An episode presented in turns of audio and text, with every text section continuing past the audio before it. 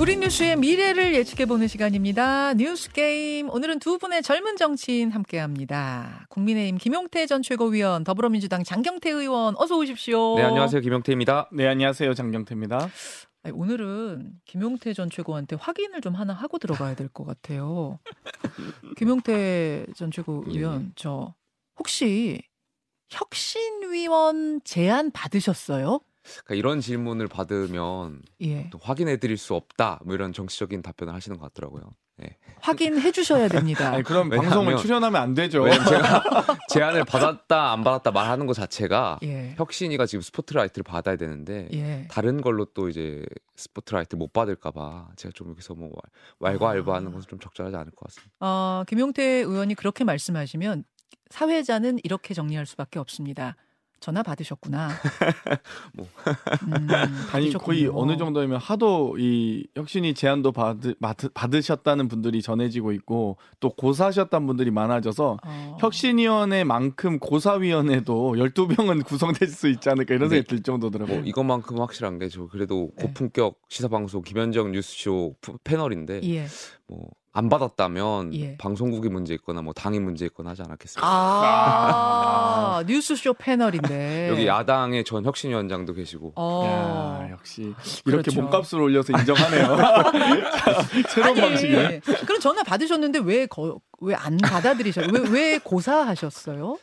어, 당직을 제안받는다면 음. 굉장히 영광스러운 자리잖아요. 어떤 예. 당직이든지 아, 뭐 높고 낮음을 떠나서 당에 기여할 수 있다라고 생각하는 건데 저는 혁신위원회가 혁명위원회가 되어야 성공한다고 생각해요. 어. 그러니까 인요한 위원장께서 뭐 와이프랑 자식 빼고 다 바꿔야 한다라고 말씀하셨지만 그 정도 수준도 국민 눈높이에 맞지 않다라고 생각되고 음. 자, 모든 걸 다 바꿔야 되는데 과연 지금 혁신위가 할 수 있을까에 대한 어, 당내 의구심도 있었던 것 같고 음.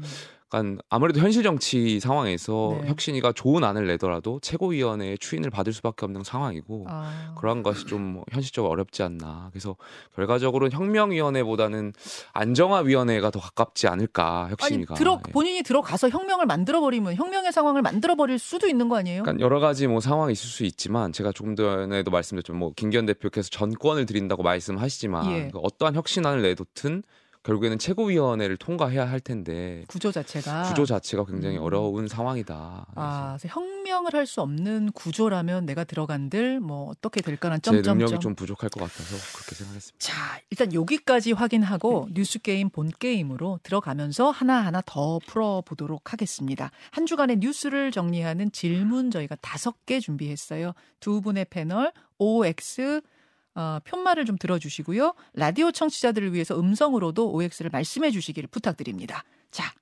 질문 시작합니다. 첫 번째 질문, 주관식입니다.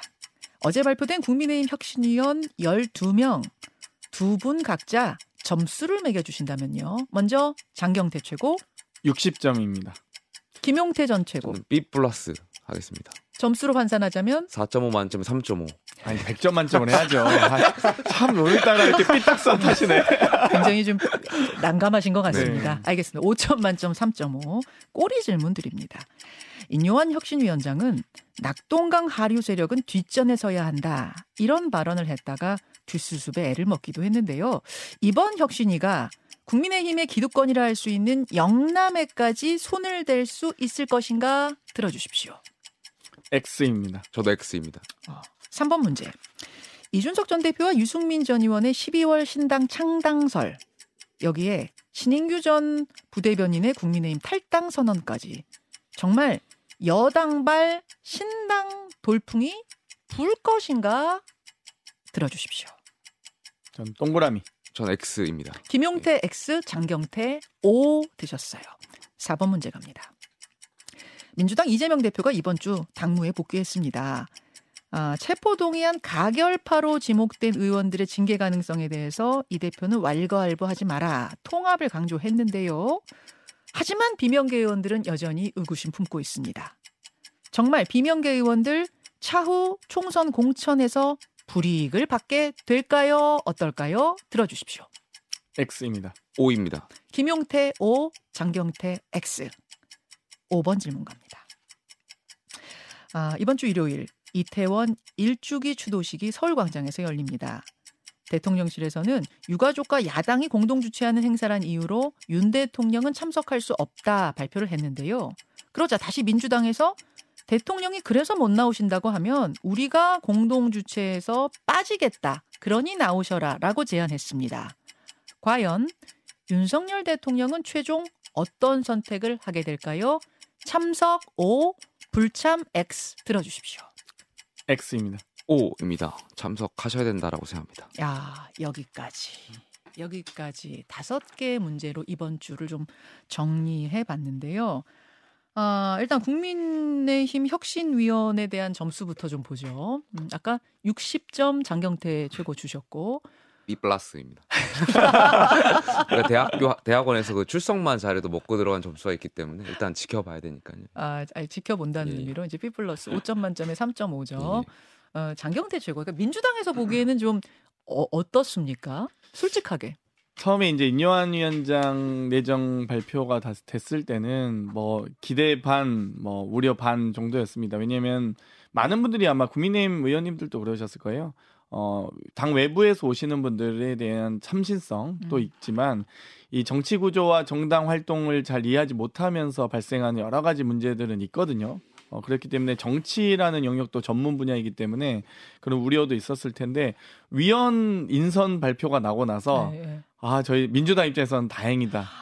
라고 생각했고요. 자, 그럼 인요한 위원장 발표될 때만 해도 어, 어, 그래도 생각보다 잘 뽑았는데 이랬다가 잘 뽑기보다는 어, 잘할 수 있을까 갸우뚱하긴 했지만 네. 뭐 어찌되건 잘할 수도 있다라는 어, 생각이 생각보다 있었죠. 그래도 어. 뭐 괜찮네 했다가 혁신위원 12명 명단 보고는 다행이다. 뭐 정말 뭐 사실 제가 60점이라는 점수가 박하긴 하지만 사실 어제 위원회의 중요한 것은 어, 이 최고위원회의 위원장이 여러 가지 압박에 또 불구하고 외부 인사들이 어느 정도 여러 가지 의견들을 개진하면서 최고위원회와 약간의 긴장과 갈등 관계, 경제 관계까지도 이끌어가는 게 매우 중요하거든요. 음. 근데 지금 보니까 이제 그럴 가능성 매우 낮아 보이고 현역으로 지금 딱 눈에 띄는 분이 박성중 의원 한 분이신데 네. 이분 서초울에서 재선하신 분이잖아요. 네. 인상적인 의정 활동을 했다거나 혹은 여러 가지 당내 활동에서 뭐 이 두각을 드러냈다거나 뭐 김용태 최고는 저번 전당대회 때 최고위원 경선까지 가지만 뭐 컷오프 되신 분이잖아요. 그래서 박성중 의원 예, 무슨 의미가 있나. 뭐 저는 아무튼 저 같은 과방이라서 좀 제가 박하게 표현하긴 그런데 어쨌든 박하게 활동 기간이 60일이더라고요. 60일 예. 동안 1일 1시점 혁신위가 되지 않을까. 그래서 하루 1점씩 까먹는 혁신위가 될 가능성이 매우 높다고 봅니다. 12명 몇 명 중에 그럼 가장 어, 뭐 놀라운 인물, 좋은 의미든 나쁜 의미든 놀라운 인물 한 명을 꼽아라 한다면 박성중 의원밖에 모르겠는데요, 저는. 아... 이, 분으로 그냥 끝난 것 같은데요. 좀 다른 평가, 그러니까, 물론 이제 아. 외부에서 오신 뭐 수의사나 앵커, 뭐 청년 이런 얘기는 하지만, 예, 예. 뭐 어찌됐건 당내에서 여러 가지 의견들을 밝힐 수 있을까? 예를 들면, 지금 당내에서 우리가 봐도 누가 봐도 뭐 천하람 전 이게 천하람 당협위원장이나 뭐 음. 뭐 김웅 의원이나 뭐 김용태 뭐 전체고나 이런 분들이 한두 명 그래도 들어갔다면 음.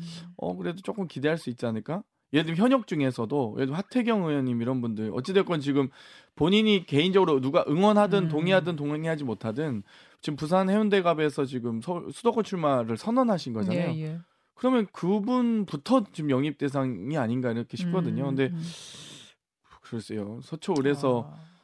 박성주 의원님이 어디 뭐 마포 을 정도 정청래 의원 지역구로 나가실 수 있을까 뭐 모르겠는데 아... 그러니까 전혀 기대가 안 되는 혁신이가 구성됐더라고요. 자 김용태 전 최고가 좀 이제 말씀하시기가 난감하실 것 같은데 본인이 제안이 왔었는데 고사했었고 뭐 확인해 드릴 수 없다라고 말씀드렸습니다. 그래서 그런데 또 당내 분위기 전반을 또 듣고 계시기 예. 때문에 결국 저는 좀 당내 분위기 전반을 그럼 전해주시는 걸로 질문드릴까요? 일단 전반적으로는 청년들이 많이 들어갔다라는 점에서 굉장히 좀 높게 평가하는 것 같아요. 청년 여섯 명 예. 들어갔죠. 예. 뭐 여성, 남성 포함해가지고 음. 굉장히 많은 분들이 들어가 있고 다만 이분들이 과연 아까 정경태 최고께서 말씀하셨던 것처럼 정치도 업이고 전문직인데 네. 이 복잡한 이 상황에 대해서 목소리를 낼 수 있을까에 대한 아, 우려도 있는 것도 사실이에요. 음. 그래서 저는 혁신이가 이번에 대통령께서 아까 뒤에서 다루겠지만 어, 이태원 참사 추도식에 참석하시는 것이 어떠냐라고 이제 권유하는 거 당정을 향해서 좀 이렇게 대통령께서 참석 방향에 대해서 권유를 할 수 있는 혁신위원들이 몇 명이나 되실지 음.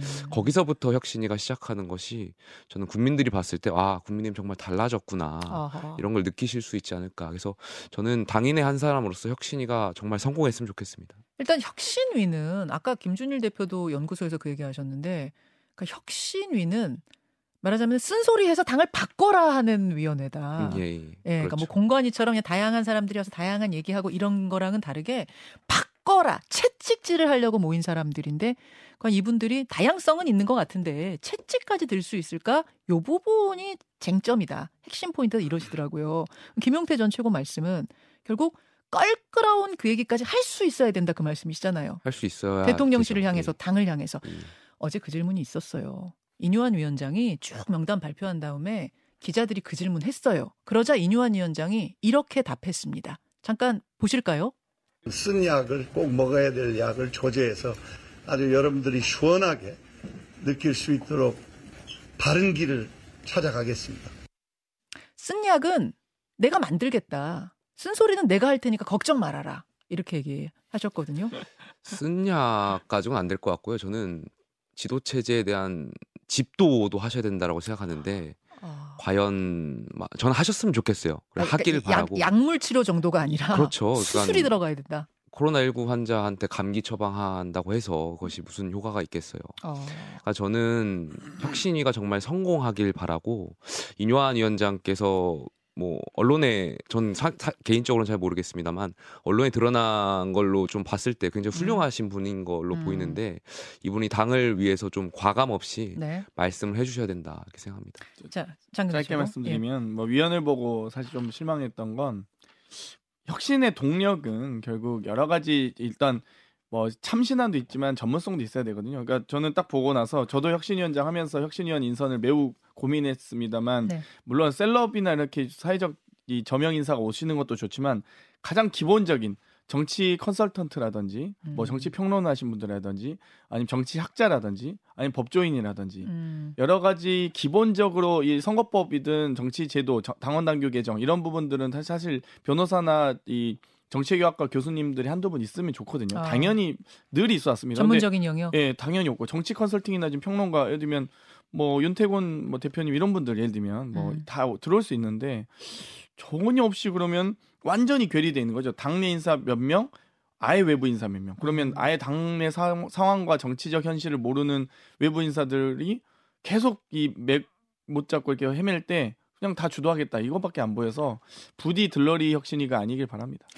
좋은 말씀 그래도 해주세요. 이제 출범하는 아, 그래서 부디 아니길 바란다. 이 정도 기대를 좀 가져주세요. 결국 이 위원들이 어디까지 혁신할 수 있을 것인가, 어떤 혁신안을 60일 후에 내놓을 것인가 이 문제인데요. 그 낙동강 하류 세력은 뒷전에 서야 한다, 뒤로 물러나야 한다 얘기했다가 그 다음날 이유한 위원장이 농담이었다.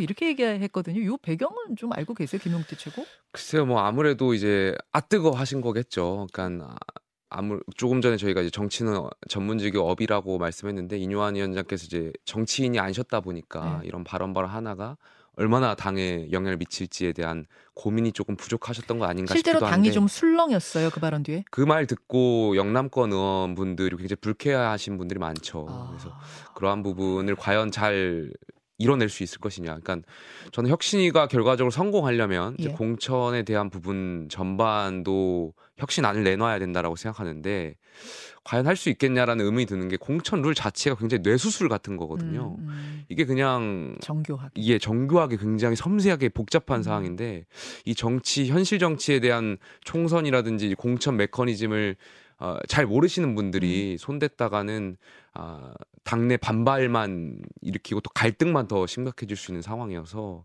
이 부분을 이윤여한 위원장께서 어떻게 잘 지혜롭게 나아가실지는 좀 지켜봐야 될 것 같습니다. 장경태 최고.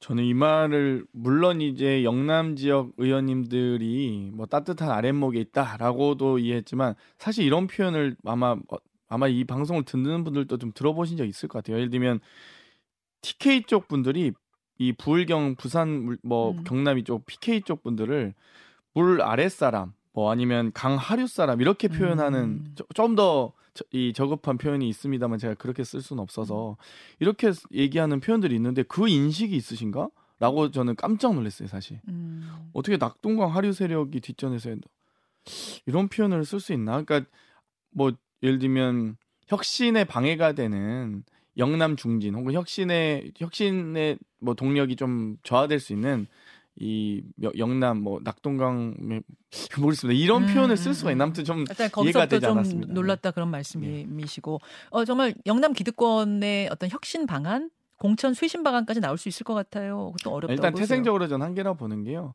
그 이미 지도부가 김기현 대표 지도부가 네. 사실 그냥 전권 혁신이라고 표현했지만 이미 분권 혁신입니다. 그러니까 음. 총선 기획단 만들겠다, 인재영입이 만들겠다, 그리고 혁신이 만들겠다. 그러면 총선 기획단과 인재영입을 뺀 혁신이만 하는 거잖아요. 그러면 안고가 다 빠진 상태에서 혁신이하는데 뭘 지금 바꾸겠다는 건지 뭐 뭐 전당대회 룰 바꿀 건가요? 네, 알겠습니다. 네, 뭐 아직 조금 지금 두 분은 혁신위원 명단 보고 실망하신 듯한 느낌이긴 합니다만 그래도 어떻게 하는지 예, 삐뿔입니다. 지켜보기로 하고 민주당 얘기 먼저 좀 해설하고 갈까요? 아까 민주당 관련된 문제는 4번이었습니다. 이재명 대표 복귀했는데 가결파로 지목된 의원들의 징계 가능성에 대해서는 어 징계하지 말아라 시작도 하지 말아라 이런 얘기를 했습니다만 어떤 일이 있었냐면 이게 엊그제죠. 이원욱 의원 그 지역구에 현수막 하나가 붙은 거예요. 어, 나한테 뭐 한 발의 총알이 있다면 외놈보다 뭐 민주주의 배신한 매국노를 먼저 처단할 거다. 이러면서 그 위에 이른바 수박이라고 강성 지지층이 부르는 그 비명계 의원들 얼굴을 쭉 놓은 겁니다. 저는 문구가 너무 살벌해서 아니 사실은 정치적 자유라는 게 정치적 의사 표현의 자유는 있습니다만 이거는 거의 테러 수준이 아닌가 뭐 이런 느낌까지 좀 들었단 말입니다. 이 정도가 되면은 이재명 대표가 뭔가 좀 더 강력한 제지 메시지를 내야 되는 건 아니냐 뭐 이런 이야기 나왔던 것 같아요. 장경태 측가 어떻게 보세요? 이미 강력한 메시지를 많이 내셨고요. 극단적 사례에 대해서는 이미 징계가 된 바가 있습니다. 그렇기 때문에 또 그 그런 부분에 대해서 모 의원님께서 감사하다 지도부에게 얘기하신 것도 있고요.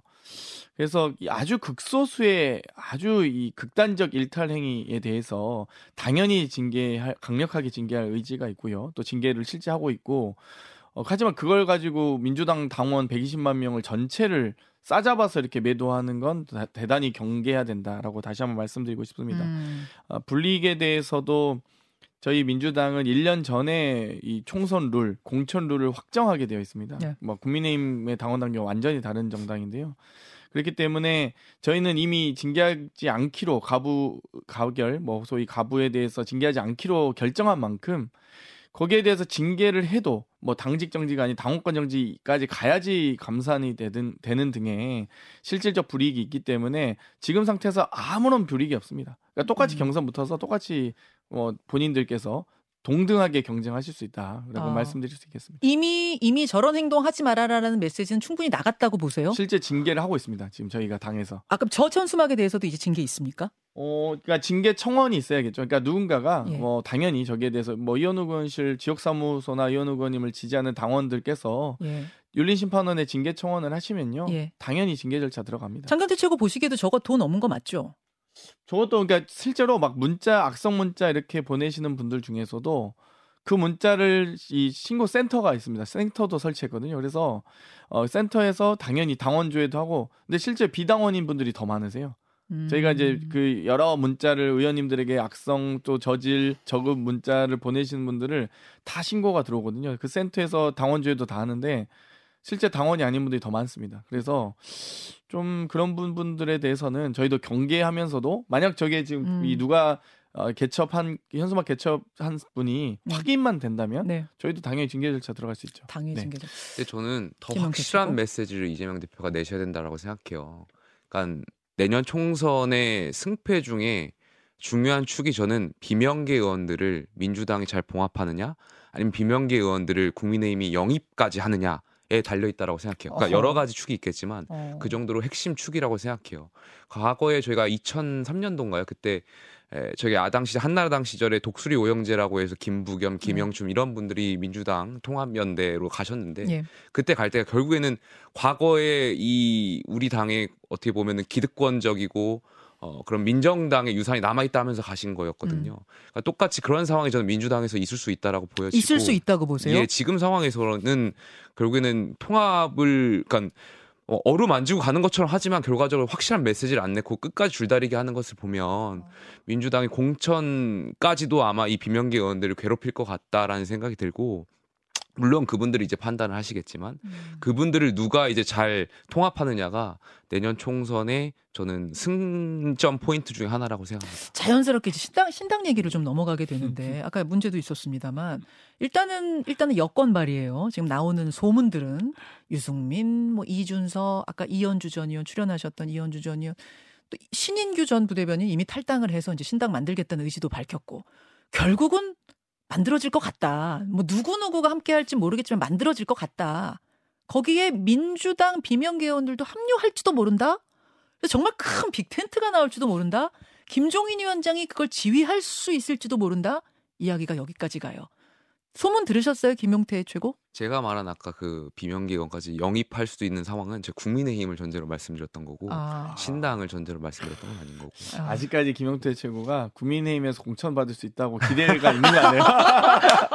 아무튼 뭐 아니 왜 그러세요? 왜, 왜 이걸 그, 그, 그, 아, 뭐 희망이란 건 그러니까 좋은 저는 그 며칠 전에 네. 신인규 부대변인 이제 탈당을 했잖아요. 근데 사실 사석에서 굉장히 많은 만남이 있었어요. 음. 그래서 저는 만류를 했어요 신인규 부대변인한테 아, 나가지 말라 그러셨어요. 왜냐하면 우리가 결국 결국에는 대통령을 향해서 당정을 향해서 쓴 소리를 내는 것도 음. 윤석열 정권이 성공한다는 그 전제 아래서 하는 거고 음. 우리 막스 베버에서 늘 신념윤리 책임윤리 말씀하시는데 음. 책임윤리가 굉장히 중요한 거거든요. 음. 우리가 어쨌든 윤석열 대통령을 후보로 내서 국민 선택을 받았고 음. 그러면 대통령께서 더 좋은 정치를 하실 수 있게끔 우리 당내에서 역할을 해야 되는 거지 음. 이것이 다 틀렸습니다 하고 나가게 되는 순간 이것은 좀 당인으로서 또 책임윤리적인 관점에서 좀 저는 판단을 다시 해봐야 될 것 같다 이런 아, 말씀 좀 드렸거든요. 예. 근데 결과적으로 이제 신규 부대변이 뭐 워낙 친한 뭐 형 동생 한 사이고 예. 사석에서 뭐 결정하셨으니까. 자 그럼 김용태 전 최고는 하태경 의원이 어제 그런 말했어요. 어, 이번에 나가는 순간 보수와는 영영 함께 할 수 없다는 메시지로 들릴 거다. 특히 이제 유승민, 이준석 이분들 한 번 왜냐하면 당을 만들었었기 때문에 또 나가면 이제 끝이다라는 의미로 얘기했는데 김용된 전 최고는 그 하태경 의원 생각 동의하세요? 그건 조금 케이스를 나눠봐야 될 것 같아요. 그러니까 음. 아까 제가 책임윤리라고 말씀드렸지만 어디까지나 당에서 활동할 수 있는 뭐 공천에 대한 음흠. 만약에 불공정한 뭐 공천 컷오프를 시킨다든지 말도 안 아. 되는 이유로 이런 식으로 만약에 된다면 불이익이 있다면 불이익이 있다면 그거는 음. 명분이 될 수 있겠죠 음. 창당에 대한 그렇지만 그런 게 없다면, 없다면 공천 주고 예, 예. 이런다면은 나가기 나가기 어렵다 뭐 명분이 없다라고 저는 생각합니다 예. 그러니까 민주당은 공천 룰이 있지만 국민의힘 공천 룰이 없는 정당이거든요, 거의. 그래서 저는 그리고 혁신이가 활동 기한이 12월 24일입니다. 유승민, 이준석 전 대표가 이 탈당 가능성을 점친 예. 기간이 12월 말이거든요. 예. 12월 말이 참 묘한 기간이긴 합니다. 그러니까 120일 전부터 12월 10일부터 예비 후보 등록하고 이제 음. 총선 예비 후보들이 막 지역을 뜰 거고요. 90일 전 1월 11일까지가 이 고위공직자 사퇴 시한이거든요. 음, 음, 음. 출, 출마자들. 음. 그러면 이제 청와대 뭐 대통령실 행정관능을 포함해서 음. 1월 11일까지 나올 텐데 그 전에 이제 나오지 말라는 강력한 또 시그널도 줄 수도 있고요. 또그 전에 나온 분들에 대한 견, 견제도 될 수 있는데 아마도 탈당을 임, 임박하거나 저는 국민의힘의 공천 학살은 지금 예견돼 있다 보거든요, 사실. 저희는 분리, 그러니까 공천 가감산에서 불이익을 안 주면 줄 수 있는 방법이 없습니다, 지도부가. 근데 음. 국민의힘은 완전 단수 공천이 뭐 원 없이 열려 있는 정당이기 때문에 단수든 전략이든 저희는 전략도 20% 상한이 캡이 있고요. 근데 그래서 아마 12월 말쯤 유승민 이준석 대표가 결단할 때 즈음 혁신안도 나오면서 상당히 그걸 무마하기 위해서 노력할 거다. 어. 그래서 아마 활동 기간과 탈 연쇄 탈당이 일어날 수 있는 또 아마 해당 의원님들이 이제 공천의 희망이 사라질 때쯤 어. 아마 이런 것들이 많이 나간다 어, 못 나간다 전망. 저는 나갈 수밖에 없다. 그러니까 지금 수밖에 지금 대통령께서 포용을 해주셔야 되는데 예. 전혀 그럴 의사가 없어 보이거든요. 예. 그런 상황에서는 그 나가고 제가 보기엔 유승민 전 대표나 어, 이준석 전 대표가 나가고 싶어서 나가는 건 아니라고 봐요. 신인규 부대변도 제가 사석에서 음. 신인규 부대변 뭐 아, 저는 친분은 없습니다만 네. 그래도 그분도 국민의힘에 대한 예정이 많은 분이거든요. 음. 근데 이분이 왜 나갔을까? 왜 그럼 천하람 위원장과 김영태 최고는 국민의힘에 대한 애정이 있으면서 왜 혁신위를 받지 않을까? 음. 이걸 정확하게 짚어야죠, 맥을. 그럼 장태 최고, 요거 하나만 질문하고 끝낼게요. 그 나갈 수밖에 없어 나가면 그분들이 정말 큰 보수 빅텐트를 만들 가능성 있다고 보세요? 김종인 위원장까지 다 함께하는 뭐 금태섭, 저는 김종인 전 비대위원장, 금태섭 전 의원과 네. 뭐 양행자 의원까지는 모르겠는데 음. 양행자 의원님은 뭐 또 다른 또 음, 결이 음. 있으니까요. 근데 아마 저는 가능하다고 봅니다. 왜냐하면 어. 지금 친박 신당, 친윤 신당까지 나오는데 지금 뭐 최경환, 우병우까지도 얘기 나오는 거 아니겠어요? 그러면 음. 저는 가능하다고 봅니다. 여기까지 여기까지 이번 주의 흐름들 뉴스 게임으로 정리해 봤습니다. 민주당 장경태 의원 그리고 국민의힘의 김용태 전 최고 두 분 고맙습니다. 감사합니다. 감사합니다. 김현정의 뉴스쇼는 시청자 여러분의 참여를 기다립니다. 구독과 좋아요, 댓글 잊지 않으셨죠? 알림 설정을 해두시면 평일 아침 7시 20분 실시간 라이브도 참여하실 수 있습니다.